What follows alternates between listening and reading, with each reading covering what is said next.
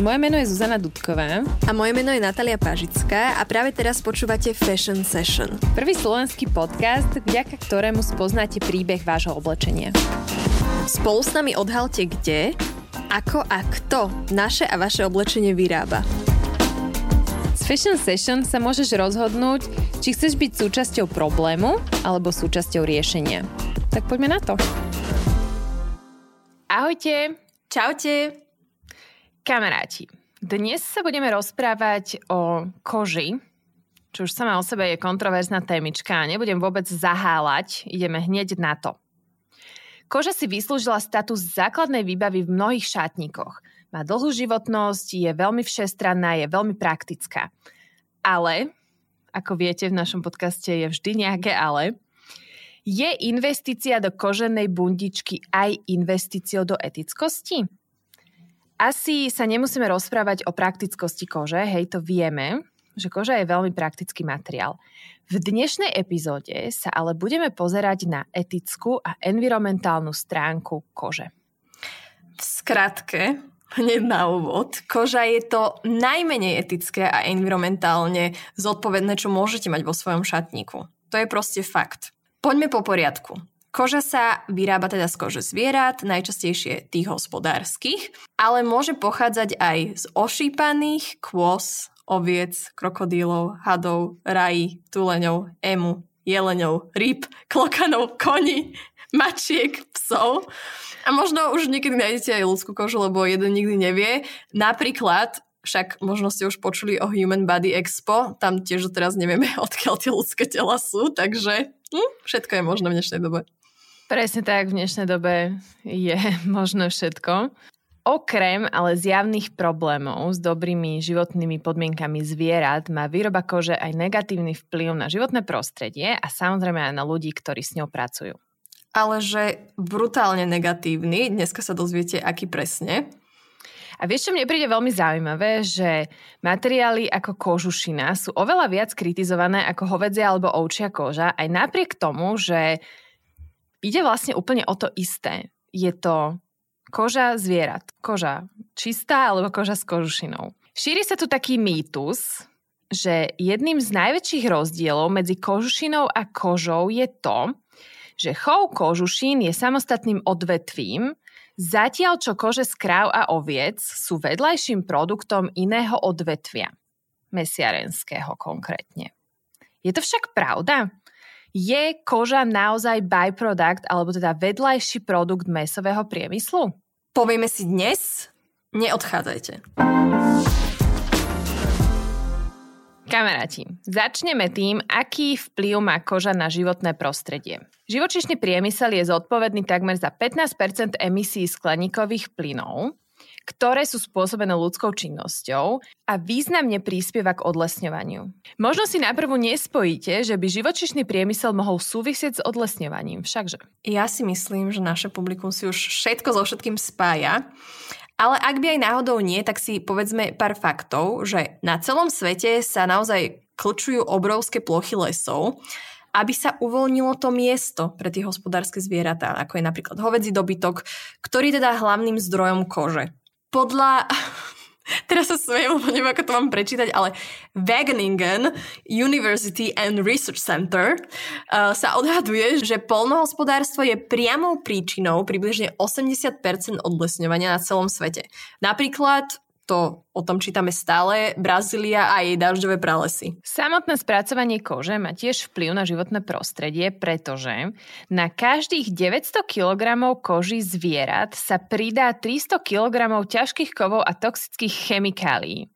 Čiže to je jedna tretina objemu z tých koží sú chemikálie, ktoré sú potrebné na spracovávanie kože, aby sa tá koža z toho zvieratka stala koža pripravená, z ktorej sa vyrobí kabelka. Väčšina kože zo zvierat, chovaných napríklad v Austrálii, je klasicky, toto vás určite neprekvapí, spracovávaná v krajinách ako je India, Čína alebo Bangladeš. A ako už vieme, tak v týchto krajinách často chýbajú kontroly potrebné na zabezpečenie zodpovednej likvidácie toxických chemikálií, čiže tie chemikálie často končia len tak voľne, vo vode a následne v pôde.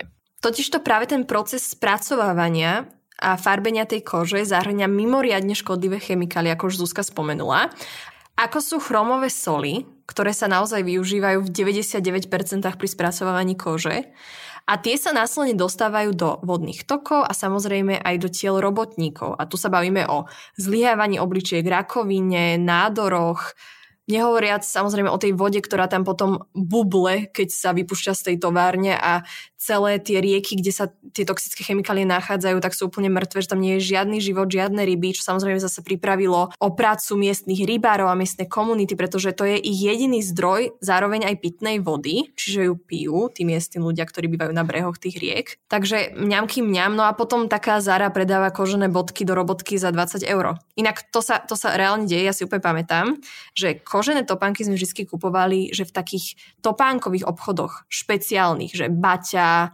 Humanik a tak ďalej. A potom jednu dobu zrazu som prišla do Zary a do H&M a do ďalších obchodov a zrazu tam boli kožené produkty za strašne málo peňazí, že som sa z toho vlastne tešila. Pamätáš si to, Zuzi? Pamätám si to. Hej, hej, hej. Nebolo to bežné. Ja si tiež pamätám, že sme chodili si kúpovať topánky do Baťa a zrazu, pozri, Zárička, za 20. Za 20. Lebo predtým no. kožené topánky stali u Baťu tak okolo tej stovky alebo 80 eur a potom zrazu to bolo už 20, že to bol brutálny rozdiel. Mm-hmm. Vieš čo, som práve na stránke Zary a ja som, ja som nebola na stránke Zary 5 rokov alebo mhm. koľko, mm-hmm. a, ale ono to vyzerá krásne. Áno, ja viem. Ono to fakt vyzerá krásne. Ale to je wow. nafotené krásne, hlavne. No? No? Aha, úplne. No, dobre, vsúka, ideme ďalej. Áno. Čo je ešte zaujímavé, že každá tá garbiareň, kde sa tá koža spracováva, tak za deň vypustí do tých miestnych tokov a miestnych riek, ktoré sa nachádzajú pri tej fabrike, 20 až 30 miliónov litrov vody tej plnej srajt tak tu každý deň vypustia do tých riek 20-30 miliónov len jedna tá garbiareň. A teraz si predstavme, že ich máme stovky tisícky a toto sa každý deň tam deje. Takisto štúdia ukazuje, že 10% istého typu chrómu môže v ľudskom tele ostať až 5 rokov a v žalúdku môže mutovať a poškodzovať priamo ľudské DNA. Takže tu sa naozaj bavíme o tom, že to nie je žiadna sranda. Natka už spomínala vodu pri koži a celkom dobre mi tým nahrala, pretože výroba kože je tiež veľmi smedné odvetvie.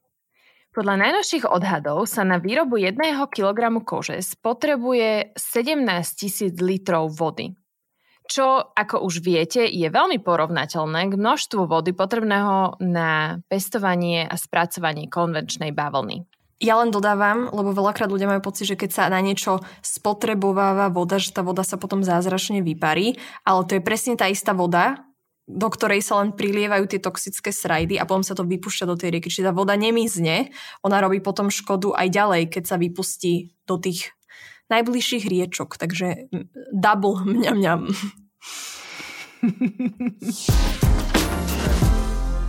Poďme si ale povedať, aký vplyv má výroba a spracovanie kože na ľudí. Ako to už býva starým v úvodzovkách dobrým zvykom, tak tieto produkty sa často vyrábajú v krajinách, ktoré Trošku tak slangovo označujeme za rozvojové alebo krajiny tretieho sveta. Hovorím to kvôli tomu, aby ste vedeli, o aké krajiny sa jedná, aj keď správne by sa už mali označovať iným spôsobom, ako napríklad po anglicky traditionally pilch countries, ako to Aja Barber spomína vo svojej knihe, alebo môžeme ich nazvať teda, že tradičnými krajinami. No a vieme, že v týchto krajinách často tá právna ochrana ľudí naozaj chýba alebo aj keď nejaké zákony sú, tak kvôli korupcii a teda tie zákony sa tam veľmi dokážu ohýbať a veľmi, ale veľmi často sa vôbec nedodržiavajú. No a títo ľudia, ktorí žijú v tých znečistených oblastiach a teda aj najmä pracovníci, ktorí pracujú priamo v tých garbiarniach, tak bežne trpia ťažkými zdravotnými problémami, ako sú kožné choroby, ochorenia dýchacích ciest, ako sme už spomínali, rakovina, nádory, zlyhávanie obličiek, otrava a td. Pretože oni naozaj pracujú priamo, častokrát úplne bez ochrany, s týmito vysoko koncentrovanými nebezpečnými chemikáliami. Pracovníci často pracujú dlhé hodiny a často aj bez nároku na mzdu, to je veľmi dôležité dodať. No a robia to samozrejme kvôli tomu, aby zabezpečili svoje rodiny, ale často im to nestačí ani na bežné veci ako jedlo alebo ubytovanie. A samozrejme veľmi bežne je prítomná aj detská práca. Hej, vždy si nájdeme cestu ako obrblať systém, keď sú v tom peniaze, veľké peniaze. Dobre, že o tom hovoríš, lebo k tomuto mám skvelý príklad, že napríklad v Indii tam vieme, že sú ľudia, ktorí teda ich náboženstvo je hinduizmus a pre nich je teda krava to posvetné zviera, ktoré aj keď vidíte niekedy indické cesty v Indii, tak keď tam je krava, tak to auto ju musí obísť alebo musí počkať, kým tá krava prejde. Ale aj tam sa vymyslel systém, ako sa to dá oklamať. Čiže keď chcú v Indii spracovávať kožu, tak to robia tak, že síce oni ako hinduisti tú kravu nezabijú ani nespracovávajú napríklad na tú kožu, ale v tej fabrike zamestnávajú moslimov, často teda mladších aj ako 14 rokov, pretože po 14 je to nelegálne a teda to nemusia žiadno oficiálne deklarovať. A keď príde nejaká kontrola, tak povedia, že tam spracovávajú bufalo kožu a ďalej sa to nerieši, lebo každý vie, čo sa za tým skrýva. Tie firmy, ktoré kupujú tú kožu, tiež vedia, že pochádza z Indie, ale proste našli si systém, ako to opäť celé odrbať, lebo sú za tým veľké prachy. Ďalšia zaujímavá otázka, na ktorú skúsime nájsť odpoveď je, aký vplyv má výroba kože na zvieratá? Šípim, že nie je dobrý, keďže je to ich vlastná koža. Šípiš dobre, Natka. Dobre si to vydedukovala. Na celom svete pre kožiarsky priemysel trpí obrovské množstvo zvierat, vrátanie kráv, ošípaných kôz, oviec, krokodilov, hadov, rají, tuleňov, emu, jeleňov, rýb, klokanov, koní, mačiek, psov, proste zvieratka trpia. Podľa správy od spoločnosti Grand View Research bol svetový trh s koženným tovarom v roku 2017 ohodnotený na 414 miliard dolárov a očakáva sa, že do roku 2025 dosiahne skoro 630 miliard dolárov. Wow. Takže trend je jasný. Čína je na prvom mieste v produkcii kože a ročne vyrobí viac ako 576 miliónov štvorcových metrov kože. To predstavuje viac ako 25% ročnej svetovej produkcie kože. Potom je Brazília a potom je, alebo teda asi možno už aj bolo, Rusko, vzhľadom na situáciu. Uh-huh. A keď povieš tých 576 miliónov štvorcových metrov kože, normálne kamaráti si asi zvyknutí, že máme pre vás nejaký prepočet na nejaké veci, ktoré si môžete predstaviť. Toto je také množstvo, že to si ani nepredstavujete. Toho je strašne veľa. No a v týchto krajinách, kde sa koža vyrába, tak tam sú zákony o ochrane zvierat naozaj minimálne, ak, ale že ak vôbec existujú nejaké. Dokonca ani v Austrálii nemajú zvieratá chované na kožu a potraviny rovnakú právnu ochranu ako spoločenské alebo domáce zvieratá. Takže tá krávička na tej farme má iné práva ako váš psík alebo mačička, ktorú máte doma. Ale to je asi všade, hej, že nebudeme sa baviť, že v týchto kvázi kultivovaných krajinách, ako sa my radi označujeme, je to inak. Proste vidíme, že aj u nás sa to násilie na tých farmách deje a, a úplne iné práva majú tie spoločenské a domáce zvieratá. Tieto zvieratá, ktoré sú chované napríklad na tú kožu, bežne postupujú bolestivé lekárske zákroky, bez anestézie, vrátanie kastrácie, odstraňovania rohov, značkovania, mulesingu pri, tom, pri tých ovečkách. To sme sa už bavili v epizóde číslo 25 o vlne. Zvieratá v týchto továrniach žijú aj v stiesnených a veľmi neprirodzených podmienkach a samozrejme dobré životné podmienky zvierat sa stávajú ešte zložitejšími, keď sa koža získava napríklad z exotických alebo ohrozených druhov, ako je napríklad krokodil. A story o krokodíloch nám povie Natka. Áno, pripravte sa, je to veľmi strastiplná story o krokodíloch, ale je to podľa mňa veľmi zaujímavé, lebo ani ja som to nevedela. Totižto od roku 1920 je to slovičko, alebo ten materiál, že tá krokodília koža, veľmi úzko spájana s luxusom. V roku 1930 bola krokodilia koža už masovo využívaná a medzi rokmi 1954 a 1970 bolo každý rok predaných 2 až 3 milióny krokodilých koží. V roku 1984, čiže sme v 80. rokoch minulého storočia, sa toto množstvo sa znížilo na menej ako milión za rok. Čiže mali sme 2 až 3 milióny, teraz sme na milióne. A prečo sa to stalo? Že by nám niečo došlo? Že by sme si spýtovali svedomie? Nie, nie, nie, nie, nie, vôbec to nebolo preto. Nebolo to preto, že by ľudia už nechceli produkty z krokodilej kože. Ale keďže sa tento priemysel spoliehal na kožu, ktorú odchytávali priamo z divočiny, čiže na divokých krokodílov, zrazu ich už nebolo možné tak ľahko nájsť, lebo sme ich vyvraždili. No a krokodíly sa následne ocitli na zozname ohrozených druhov. Paradoxom je, že krokodíly vieme spätne vystopovať až do obdobia spred 200 miliónov rokov. Čiže naozaj laicky povedané, je to to najbližšie, čo tu dnes máme k dinosaurom. Prežili viac ako 200 miliónov rokov, ale Zuzi neprežili čo? Čo ich doneslo sko- skoro na pokraj vyhnutia? Nie, Ľudí, ako vždy. odevný priemysel. to je ten paradox. Blbá. Ach bože, Zuzi. Ach bože. Takže to je na tomto, no nie je to vtipné, ale chápete, že to je na tom úplne ironické, že oni prežili tak dlhú dobu, stretli sa s dinosaurami a my ich dokážeme vyvražiť kvôli kabelkám. Ideme ďalej. Luxusné značky samozrejme však nezastavilo to, že nemáte ako tých krokodilov nájsť a povedali si, že vymyslia niečo iné. Pre nich totiž to tá krokodilia koža je veľmi podstatná, oni to prirovnávajú k tomu, alebo teda čítala som o tom, že sa to prirovnáva k tomu, ako keby luxusná značka auta nemala športový model, hej, tak pre tie luxusné značky mať tú krokodiliu kožu je niečo ako must. No a tie značky sa zariadili tak, že začali zakladať krokodílie ranče, alebo teda inak povedané aj farmy. Systém najprv fungoval tak, že oni našli krokodílie vajíčka v divočine a potom ich priniesli na tú farmu a tam ich chovali, až kým ich teda nezabili. A týmto značkám veľmi vyhovovalo, že to môže mať celé pod kontrolou, v kontrolovanom prostredí a teda vedeli dať pozor na to, aby tá koža bola kvalitná a aby tie krokodíly si ju počas toho života nezničili, lebo to by nebolo pre tie kabelky dobre. No a ktorý krokodíl bol taký chudák, že nesplňal nejaké tie ich podmienky, tak toho rovno zabili, aby tam nezavádzal a mohli tam byť ďalšie krokodíly, bože, to je tak hrozné. No ja neverím tomu, čo vám teraz hovorím. Je, no. Ale tie značky úplne to aj krásne, že oni milujú tú kontrolu, oni milujú, keď tie veci proste vedia ovládať a presne to, čo, mm. na čo príroda nie je prispôsobená, alebo si žije podľa vlastných pravidiel.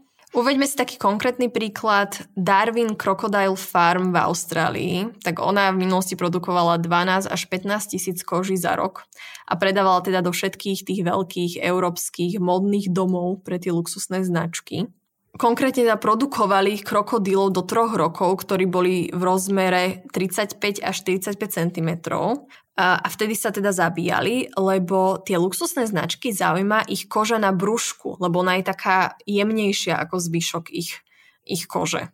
No a keďže ich zaujíma len istá časť toho krokodíla, tak asi ste sa dovtipili, že podľa odborníkov tie luxusné značky používajú iba približne 2% z tej kože, z tých koží, ktoré sú im ponúknuté, lebo nie sú inak spokojné s kvalitou a ostatné odmietnú. Samozrejme, čo sa deje potom s tými odmietnutými? No, neviem, neviem, možno sa vyhadzujú, čiže 2%. Chápete, že oni zabijú 100 krokodilov a z toho si vyberú tie značky len dve kože. To je hrozné. To je úplne hrozné. To je... Nechutné. No, to boli. Dajme si ale ešte príklad, že samozrejme ten trh je stále veľký, ale že aký bol obrovský už pred 21. storočím. Takže máme rok 1999 a v tomto roku sa predalo viac ako milión týchto koží, ktoré išli priamo na trh s módou a teda spracovávali ich tieto luxusné značky. A z toho takmer milión boli tie farmed crocodiles, čiže tie, ktoré pochádzali práve z tých fariem, ktoré sme spomínali. No a možno by si niekto mohol myslieť, lebo často sa to aj mne stáva, že ľudia sa proste zastavujú tých veľkých značiek, že super, že ich chovajú v tých farmách, veď potom aspoň tie krokodíly, ktoré žijú vo voľnej prírode, majú pokoj, ale bohužiaľ tie krokodíly sú stále ohrozené, pretože tým, že už nemajú cenu, lebo my si vážime len to, čo je nejakým spôsobom nacenené, tým, že už tie wild alebo tie divožijúce krokodily nemajú cenu, tak sa na nich úplne kašle. Ničí sa im životné prostredie, v ktorom žijú. Oni sú veľmi citlivé aj na znečistenie a tie fabriky, ktoré túto kožu aj tú krokodíliu spracovávajú a kde tie krokodily chovajú, vypúšťajú opäť tie chemikálie do tých vôd, takže to zabíja to prirodzené prostredie tých voľne žijúcich krokodílov. Takže nie, nehľadajte v tom žiadne pozitívum, není na tom nič pozitívne, že sa toto deje. No a čo sa ešte deje je, že niektoré značky investujú do tých vlastných fariem. Napríklad francúzska značka Hermé chce vybudovať jednu z najväčších krokodilých fariem v Austrálii, kde by sa chovalo až 50 tisíc morských krokodilov, z ktorých by sa samozrejme vyrábal luxusný tovar, ako napríklad kabelky alebo topánky. A toto konkrétne je informácia z roku 2020, z novembra. Gratulujem Erme, ste super. Ach bože. No, a keď už sme pri Erme, tak Zuzi, povedz nám skvelý príklad toho, že ako ľudia s týmito krokodilnými kabelkami, ktoré sú tak drahé a tak v úvodzovkách cenené, narábajú. Áno. Najdú sa ľudia na tejto planete, ktorí považujú pálenie a ničenie kabelky z aligátora motorovou pílou za umenie. Kamaráti, hm. nerobím si srandu. Išlo o kabelku Birkin od Hermé z aligátora, ktorá stala približne 100 tisíc dolárov a dcéra Clinta Eastwooda, Francesca, bola odfotená, ako si zo srandy berie motorovú pílu a následne ju podpáli. Ona vtedy chodila s fotografom a provokatérom celebrit Tylerom Shieldsonom a on ju pri tomto odfotil a napísal, že červená krokodilia Birkin versus červená motorová píla za 200 dolárov a 4 doláre be- benzínu. Shields napísal na svojej stránke, že ničenie je krásna verzia slobody. Takže posúďte sami, že aká forma umenia toto je a čo to o nás ľuďoch hovorí. Teraz sa s Natkou opäť zahráme na Boričov mýtov, a ideme sa porozprávať o tom, či koža je alebo nie je vedľajším produktom mesového priemyslu. Presne tak, lebo často počúvame zo Zuzkou, že a kožené produkty, že dobre, že si ich všetci kupujeme, lebo uh, keby sme si ich nekupovali, tak čo by sa potom dialo s tou kožou z toho mesového priemyslu, že zbytočne by končila ako odpad. Ale toto nie je tak úplne pravda, pretože zvieracia koža je mimoriadne výnosný biznis a zvieratá sa často zabíjajú výlučne pre tú kožu. Takže naozaj není pravda, že je to iba nejaký byproduct, alebo teda vedľajší produkt uh, mesovej výroby. Koža sa tak stáva vlastne koproduktom mesového priemyslu, či v podstate ju možno považovať za dotáciu toho mesového priemyslu. Čiže ono je to úplne vlastne celé opačne, ako sa niekedy hovorí na ospravedlňovanie kvázi tohto materiálu.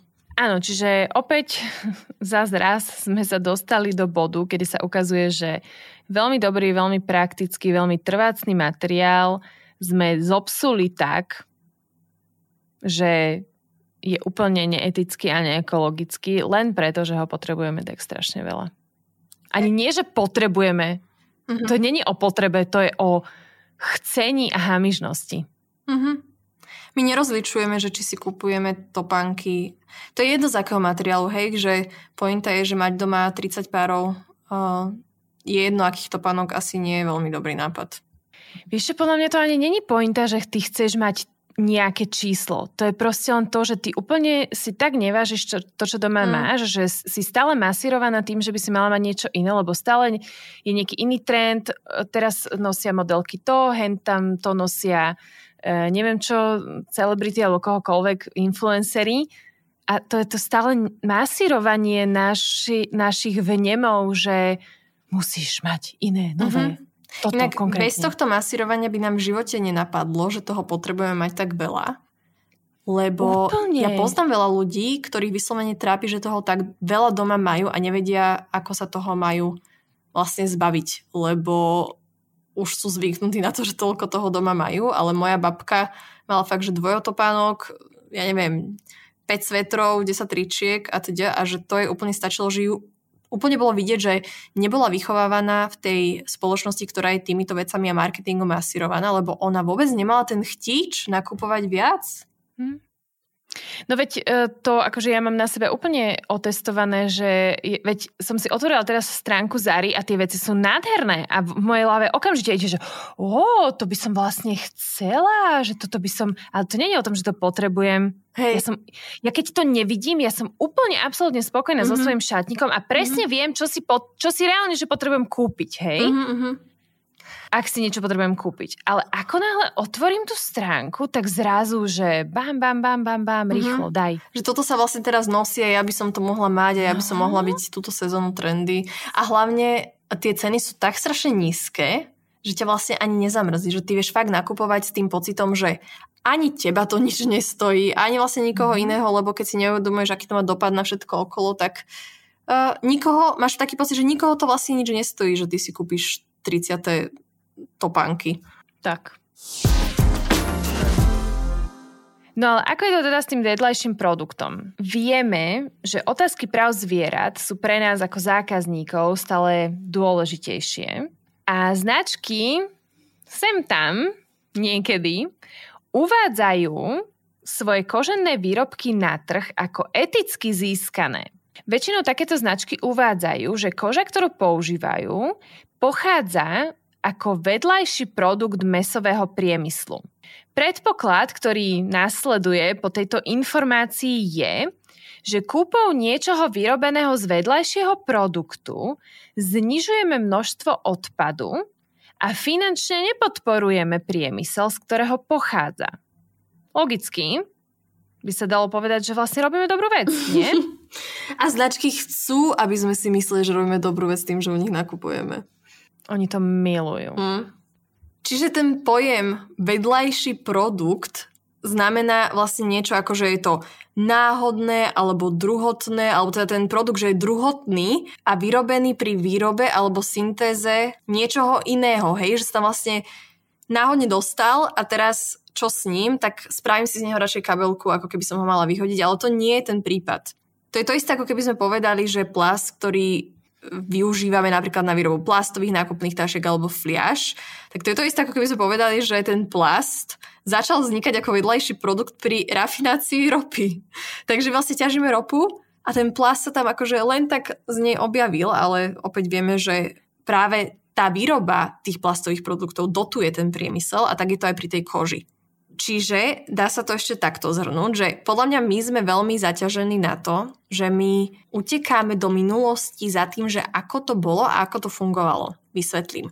Uh, starý pastier mal svoje ovečky, mal svoje kravičky, on tú kravičku teda zabil, aby ňou nakrmil svoju rodinu a z tej kože si potom vyrobil nejaké oblečenie alebo nejaké doplnky. Hej, že to, bola, to bol ten udržateľný proces toho, ako to fungovalo v zmysle, že ako to naozaj fungovalo a ako to aj reálne fungovalo v, v rámci tej udržateľnosti. Ale momentálne sú tie výrobky z toho v úvodzovkách byproduktu stali tak ziskovými, že už nikoho nezaujíma, či to je udržateľné, či neudržateľné. Pointa je, že chcú kožu a je im úplne jedno, či to je byproduct alebo nie je to byproduct. Proste takto, tak im to vynáša, že sa im to oplatí robiť. Čiže tada, zase je to o peniazoch a keď začne niečo zarábať, tak potom tie značky si nájdú hociaký spôsob, aby si to našli, aby toho našli dostatočné množstvo, aby mohli dostatočné množstvo tých vecí predávať a aby uspokojili každého jedného zákazníka. Samozrejme, za čo najlacnejšie, ak sa teda bavíme o fast fashion značkách a balerinkách kožených za 20 eur zo Zary.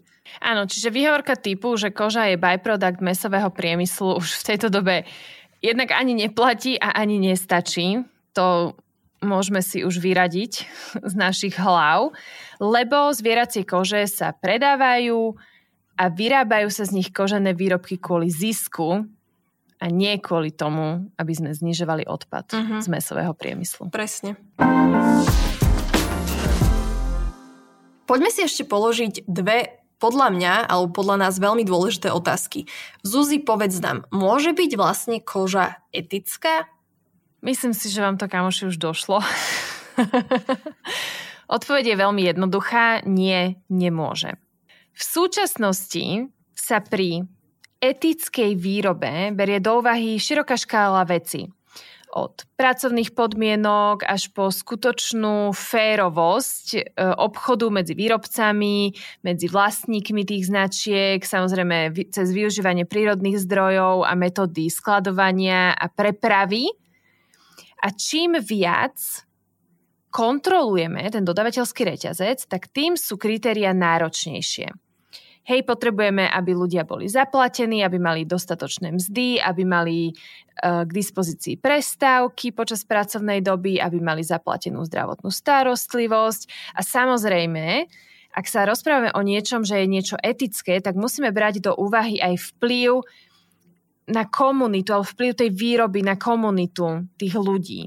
Hej, samozrejme, predchádzame vykoristovaniu žien a detí. Čiže to, že my niečo nazveme etické, to nie je jednoduchá nálepka, hej, jednoduchý, jednoduché pomenovanie produktu, ale tá etickosť má zastrešovať úplne celkový prístup k výrobe. Etická koža by teda musela zohľadniť všetky tieto vplyvy na zúčastnených ľudí, na životné prostredie a to ešte predtým, než by sme vôbec začali uvažovať o blahu tej hlavnej dotknutej skupiny, ktoré sú, ktorou sú zvieratá. Ak by sme chceli nejakú kožu nazvať etickou, tá etickosť by musela zohľadňovať spôsob chovu zvierat, zaobchádzanie s nimi, ich krmenie a spôsob a čas porážky. Hej, lebo napríklad, neviem, či ste si to niekedy uvedomili, ale kravy sa zabíjajú tak mladé, že z ich 20-ročnej dĺžky života prežijú v priemere len 18 mesiacov, kým sa zabijú. Čiže tá skutočná otázka asi znie, že je vôbec možné považovať zabíjanie zvierat na akýkoľvek užitkový účel za etické?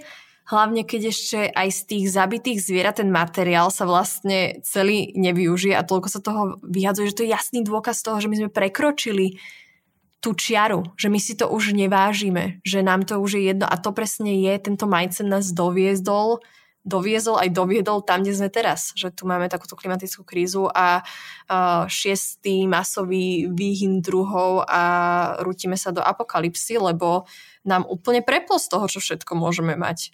Presne.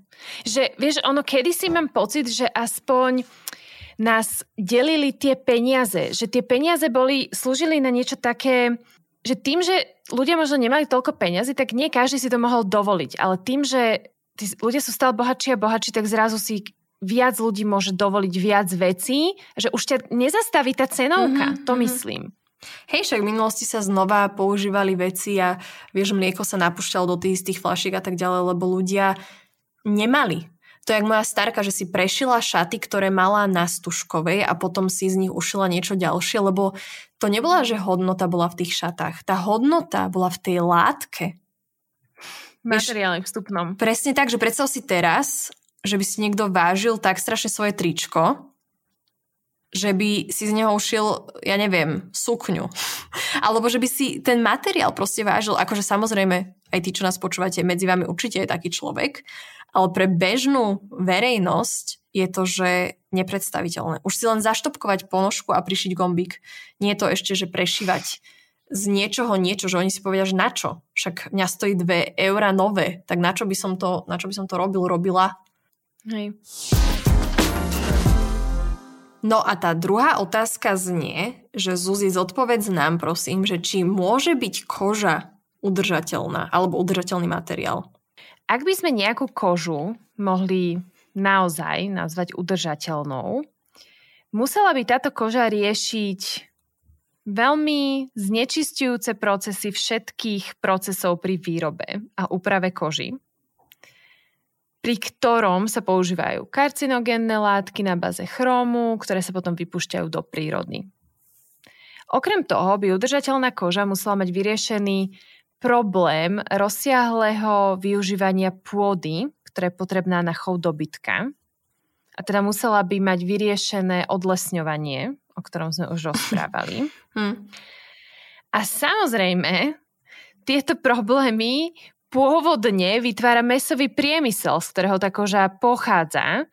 Čiže, aby tie kožiarske spoločnosti mohli tvrdiť, že sú udržateľné, museli by sme vidieť transparentný dodavateľský reťazec už v mesovom priemysle, hmm. aby sme my vedeli skontrolovať tú kvalitu a kvantitu Tie krávy by museli pochádzať z oblastí, ktoré nie sú chránené, ako napríklad amazonský prales. A proces toho spracovania kože by nemohol byť tak veľmi znečistujúci pre životné prostredie a samozrejme pre obyvateľov tých oblastí, kde sa tá koža spracováva. Čiže odpoveď je, že mohla by byť, ak by sme sa vrátili do minulosti a ľudia by si to vážili a spracovávali by to normálne, normálnym spôsobom, ale vieš si reálne Zuzi predstaviť, že v dnešnom svete by sa koža stala udržateľným materiálom, lebo ja, že vôbec, vôbec, vôbec, vôbec. Teoreticky, ale veľa vecí by teoreticky šlo a prakticky vidíme, že to nejde. No počkaj, teoreticky by fungovalo všetko, čo v tomto podcaste hovoríme, len e, tá no? praktická stránka chyba. No, takže teoreticky áno, prakticky nie. Čiže nie. Čiže kvázi nie, ale samozrejme, ak chceme nejakú kožu vôbec nazvať teda udržateľnou, tak by sme museli zohľadniť ešte aj to, čo sa, s čo sa s ňou stane po skončení životného cyklu a teda, že keď ja donosím tie 20 eurové balerinky zo Zary, že kam a čo potom s nimi? Tak, existuje totiž to mýtus, že keďže koža pochádza z prírodného zdroja, tak sa v prírode rýchlo a šetrne rozloží. No, tým, že, že sa tá koža maceruje v nevieme akých uh, toxických chemikáliách, teda vieme, vieme akých. ale radšej by sme ne, nechceli, tak um, tá udržateľná koža by musela byť tak spracovaná, aby jej rozklad v prírode alebo v, komp- v komposte nebol škodlivý pre prírodu. Hmm. Veľa vecí by sa muselo zmeniť, aby sme mohli nejakú, nejaký kožený výrobok nazvať udržateľný, ekologický a etický. Uh-huh. Čiže ak by ste náhodou, teraz si na záver dajme taký tip, že ak by ste túžili po niečom koženom, čo je zároveň aj etické, udržateľné a nejak environmentálne zodpovednejšie, tak sú to jednoznačne produkty z druhej ruky, vintage a teda možno aj nejaké upcyklované kožené kusky. To je asi taký ten typ, čo od nás počúvate na dvojtyžňovej báze, keďže vychádzame každé dva týždne, ale platí to úplne pri všetkom a samozrejme aj pri tomto materiáli. A opäť pripomínam ešte na záver pre nás veľmi dôležitú vec, že problém je opäť v množstve, hej. Uh, toto nie je o tom, že teraz vám kážeme nikdy si už nekúpiť žiadny kožený produkt alebo že niekoho chceme šejmovať. My sme vám len povedali, ako sa ten systém má a už je možno na vás uvážiť, že či to, čo si kupujete, celkovo, nielen z kože, či to potrebujete, či to vynosíte, alebo či je to len naozaj niečo, čo dojde k vám domov a bude v tej skrini mlčať po zvyšok života. Áno, myslím si, že Natka to úplne krásne zhrnula. Um, je to na rozhodnutí každého z nás. Ja si myslím, že ak robíme rozhodnutia z, z ukotvenia v nás samotných, tak je to pre nás vždy fajn a správne. Keby to tak každý robil, tak nie sme v takých píp, v akých momentálne sme.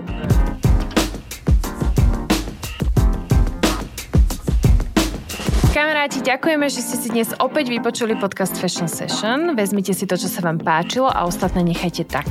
Ak sa vám náš podcast páči, tak sa potešíme každému zdieľaniu a pre ďalší nával inšpirácie sledujte naše sociálne médiá. Mňa nájdete ako zavinaš Natalia Pažická a Zuzku. Ako Zuzana D alebo na platforme udržateľnosti. Do skorého počutia, kamoši. Čaute.